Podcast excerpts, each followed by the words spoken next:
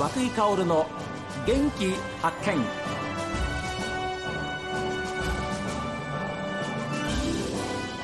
おはようございます。和久井薫です。和久井薫の元気発見。一日の始まりは私が発見した北海道の元気な人と出会っていただきます。今週は第75回。松前桜祭り開催中の松前公園で松前城と寺町のガイドを務め松前藩屋敷の中でお土産屋さんも営んでいらっしゃいます。石川文明さんにお話を伺っています。松前は250種類ぐらいの桜そうですね。歌い文句として250種類なんですけども、ええ、実質は280以上ありそうですね。はい、で1万本そうですねで、まあ、1万本がちょっとあの町全体の1万本なのかね、ははまあ、この公園の1万本なのかっていうところのえじゃ若干のあの議論は あるんですけれども、ええ、まあ、でもいずれにしても松前町の中にそのぐらいの桜はあるということで。はいですから町中が皆様方をお迎えするんですね。そうですね。桜がね。そうですね。えー、はい。えー、本当にいいなっていうふうに、えー、いつも石川さんのお話を伺ってて思うんですけれども、あの早咲き中咲き遅咲きです、はい、本当にあの長く楽しむことができるわけですけれども、はい、今もう早咲きから中咲きにそうですね。あの早咲きのまあ、名電からですね、はいはい、えー、長崎で一番早いのは雨宿りっていうんですけど白い桜です。それはあの、はい、桜の種類？そうですね。その雨宿りも今満開になりつつありますでこの後あの糸くくりっていう中崎になって、ええ。ー、でその後もあの、えー、どんどんあの松前生まれの桜になっていくんですよ。松前で作った桜。今までじゃあおっしゃったお花はどちらえー、ソメイヨシノは江戸のものですね、はいはいはいはい、で名田はもともとは関西北陸の桜なんです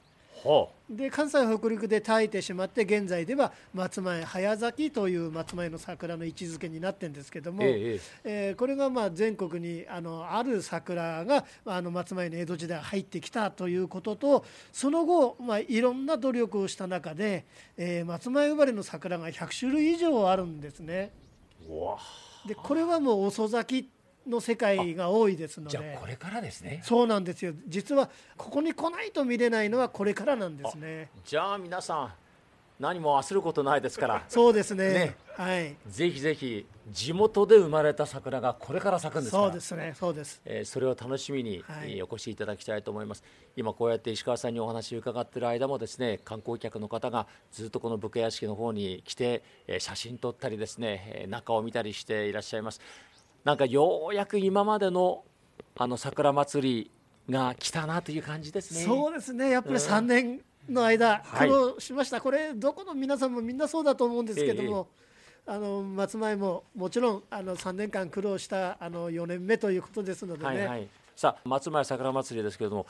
いろんな行事がありますそうですね、え、まあ、あの22日に開会式がありましてで集中するのはあの、まあ、ライトアップはその日から、はい、あのずっとライトアップすることになりますし、ええ、お城のライトアップはあの常にライトアップされています。はい、であとあの、えー、連休前後になるとあのいろんな行事がございますのでありますね、はい、これ藩屋敷での行事もありますし、ええ。えー、お祭り広場の方の、えー、行事もありますし、えー、神社の前なんかでの行事も、えー、ありますのでねあの広い公園ではあるんですけども、はい、どこに行ってもあの楽しんでいただけるようになっていると思います。あ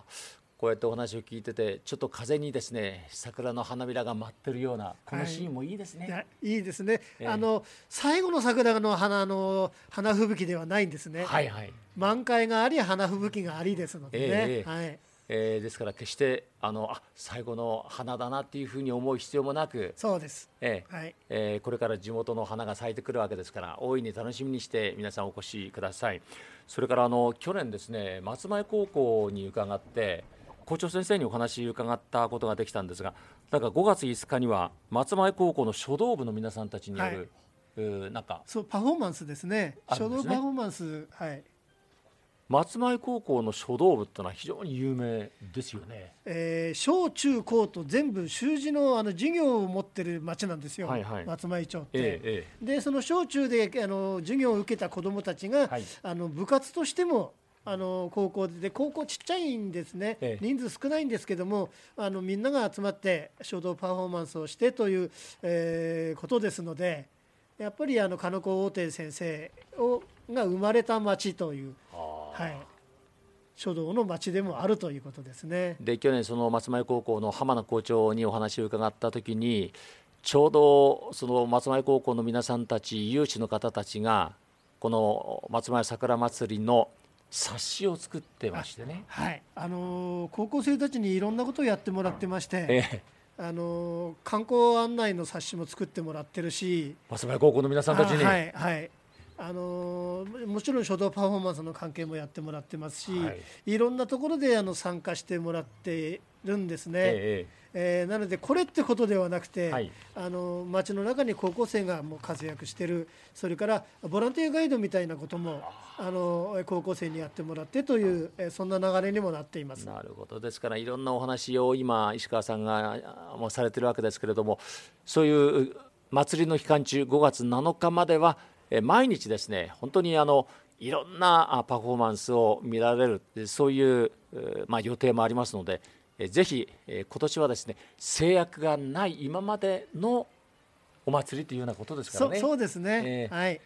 えー、ですからそういう意味では屋台も出てるしそうです、えー、そこでジンギスカン OK です。はい、去年までっていうのは結局3年間ぐらいでしたか？ま、3年だめだったんですけども、ええ、うち1年は完全に閉鎖しましたので。ね、もう誰も入れない状態にしましたのでね、はい、えー、なのであの全て元通りっていうのは今年が4年ぶりってことになるんですかね。はいあのそういうふうな決断をされるのにやっぱ相当ご苦労されましたか？あやっぱりあの、まあ、組織が新しくなったっていう部分もあるんですけども、ええ、あのやっぱりみみんなで対策をどうするかっていうのはあの去年までも同じようにあの今年もですねいろいろとみんなで相談をしてっていう、まあ、そういう形にもなってますね。